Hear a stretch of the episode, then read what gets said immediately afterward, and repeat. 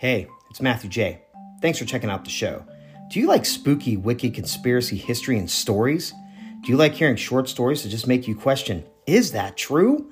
Then sit down and turn up the volume. All information used in this podcast is protected by fair use.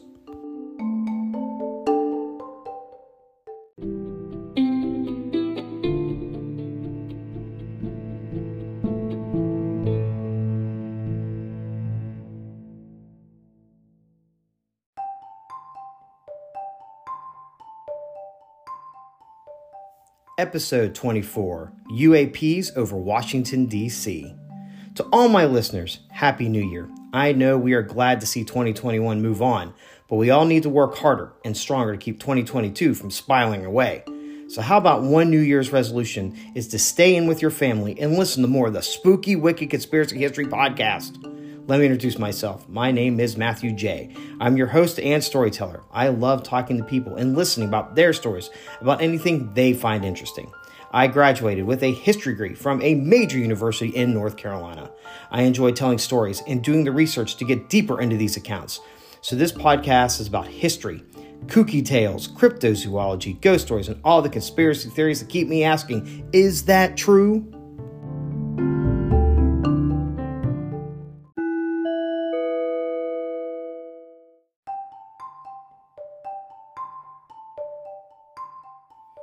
This is the grand 24th episode, and please reach out to me via the email address if you would like to share a story about your own experience. The email address is s period w period c history podcast at gmail.com. The accounts I will be talking about tonight take place in the airspace above Washington, D.C. Let us get ready for this story, so let us grab our tinfoil hats, our toy ray guns, and some Reese's Pieces. This story is going to be one that will have us questioning is that true?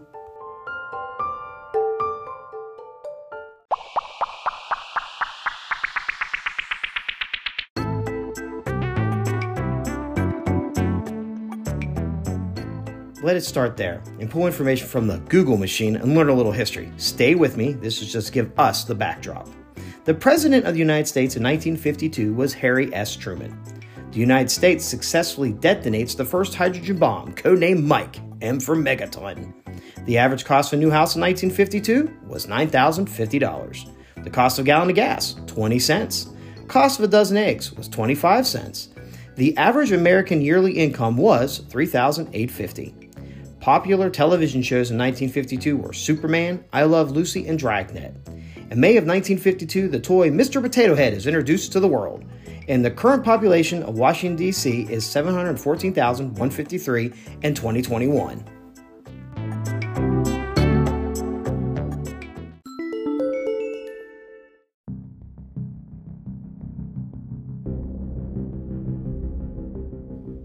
That is some good information to help us get going on this audible adventure. As you can see, 1952 was simpler times. I mean, Mr. Potato Head was introduced to the world, and he's the top selling toy. So, today, if you've been watching the current news networks, you might have seen the recent stories about the crazy people trying to destroy the United States of America. We're talking about both sides of the aisle. But this is not a political podcast.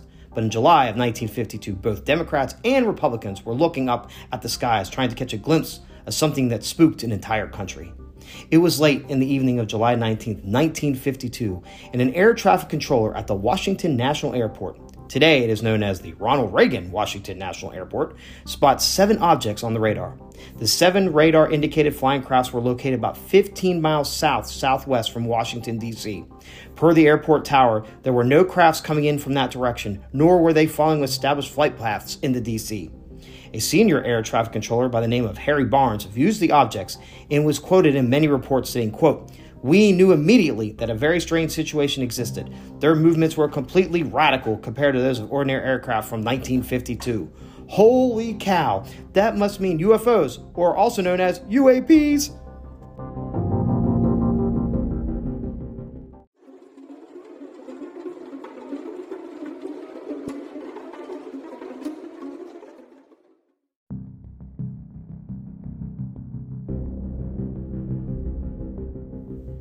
What happens next in the story? Well, Harry Barnes calls over to another tower at the airport and asks if they see the seven UFOs. The controllers in the other tower are Howard Cocklin and Joe Zacko, and they state they see the seven blips on their radar. Per their records, the seven objects were flying fast, really fast. All of a sudden, Howard and Joe reported seeing a hovering, quote, bright light over Washington, D.C. They viewed the light for a few seconds, and as it departs from their line of vision, it takes off at an incredible speed. You can hear on the records Howard asking Joe, quote, Did you see that, Joe? What the heck was that? End quote. The two airport towers were watching the radars, and to their amazement, more objects began to appear in all sectors of the radar scope. The UFOs began to get closer to the White House and the United States Capitol building. At that point, Harry Barnes called Andrews Air Force Base. He gets their tower, and at first, they do not see any objects. All of a sudden, another phone rings in the tower. It was an airman driving into the base and called to report a strange object over the base. Immediately, within seconds of that phone ringing, another airman by the name of William Brady, who is in the tower, points out there's an object, and he states, quote, to be like an orange ball of fire with a comet tail trailing it, and it takes off fast. Back at the national airport on the runway is a Capital Airlines flight waiting for permission to take off when the pilot by the name of S.C. Perryman gets a message from the traffic control tower that the tower's radar was picking up unknown objects closing in right over the Capital Airlines flight. Perryman looks out the cockpit windows and watches six objects, quote, white, tailless, fast moving lights, end quote, pass over the plane, traveling at tremendous speeds a squadron of UFOs traveling at 7,000 miles per hour. Yikes! We are talking an alien invasion. Then, at 3 a.m., two United States Air Force F 94 Starfire fighter jets from Delaware arrive over Washington, D.C., and begin searching for the UFOs. No luck, they were gone. But this was just the beginning.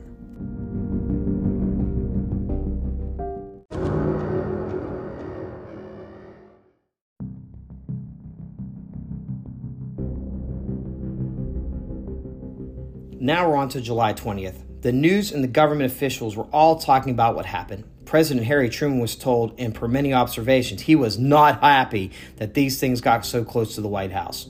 But you know who did not get close to Washington, D.C. the next day? Was the head of Project Blue Book, Captain Edward Ruppelt. He tried multiple times to get to the National Airport Towers to investigate the incident, but was not allowed a government issued car or even allowed cab fare to get to the airport. He was so frustrated he left D.C. Can we say government cover up? Why was the head of Project Blue Book not allowed into DC that day? Why? Well, the very next Saturday, July 26th, the UFOs returned, and Captain Edward Ruppelt got a phone call from a news reporter. Ruppelt called some colleagues to check in on things. The blips were back, and in more numbers. They were doing the same things flying, stopping, hovering, and flying off in fast speeds. This time, the Air Force did not want to wait. It scrambled two F 94 jets. The jets are in the air and being directed to blips from three different towers. The jets get close and poof, gone, no more objects. The objects are not on the radar anymore either. Then all of a sudden, the jet pilots catch a sight of a bright light in the distance and they give chase. Per one of the pilots, quote, I tried to make contact with the bogies below a thousand feet. I saw several bright lights. I was at maximum speed, but even then I had no closing speed, end quote. The Air Force pilots saw them and chased them. This is crazy, right? After the pilots chased UFOs, no more sightings in DC.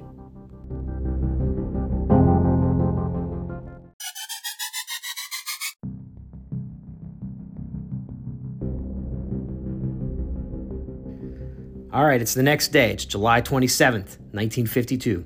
And newspapers all over America have headlines like this Saucers swarm over the Capitol, and jets chase DC sky ghosts. The public panic is felt all over the country, and President Truman is asking for answers to calm the nation. The aides of the president call Ruppelt and ask for answers. He states it could be many things UFOs, foreign military scare tactics, or weather. Maybe a temperature inversion. What is a temperature inversion? Well, per the Webster Dictionary, it is a reversal of the normal behavior of temperature in the troposphere, the closest region of the atmosphere nearest the Earth's surface, in which a layer of cold air at the surface is overlain by a layer of warm air. This causes in air temperature changes can have effects on radar systems. Nice. Now, weather might be the cause of a swarm of UFOs flying at speeds of 7,000 miles per hour? Right. The Air Force holds a news conference to calm the public and denounce UFOs. It is the longest news conference held by the Air Force. They blame the temperature inversion and all the confusion. The public eats up the news and goes on without another talk about what happened because now it is known as the quote Washington UFO flap. It is documented event in modern history to illustrate the government's cover up of UFOs. They covered up based on a lack of knowledge of the UFOs, not to keep a terrible alien invasion from happening.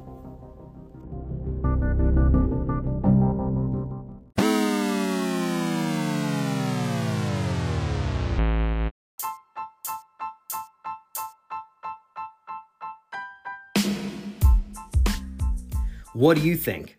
Do you think that Air Force pilots chase clouds or Foo Fighters? Do you think the blips on the radar were clouds or swarms of UAPs? Why did the government not tell the nation what was going on? I have no idea. This story is one of my favorites, and that's why I wanted to share it with you. Do you like this podcast? Then we need to thank Anchor for helping to get this podcast distributed. Please share the show with your family, friends, coworkers, aliens from another planet, or any creature you know that listens to podcasts. Please email suggested stories or some of your stories that I can read on the podcast. Please email me at s period w period c history podcast at gmail.com. The show is still on the Nextdoor app. Please follow the Spooky Wicked Conspiracy History Group. Join the group and get the show and a direct line to me to talk about the podcast.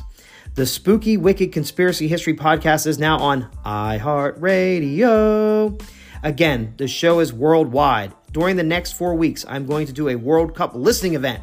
Right now, as of this recording, Germany is in first, the United Kingdom is in second, the Philippines is in third, Ireland is in fourth, and Canada is in fifth. The remaining countries Sweden, Portugal, Costa Rica, New Zealand, Norway, Australia, Netherlands, and Spain are bringing up the rear. Get your country up the chart. I will keep you all updated. Thank you and keep listening for the next show. Good day and good night.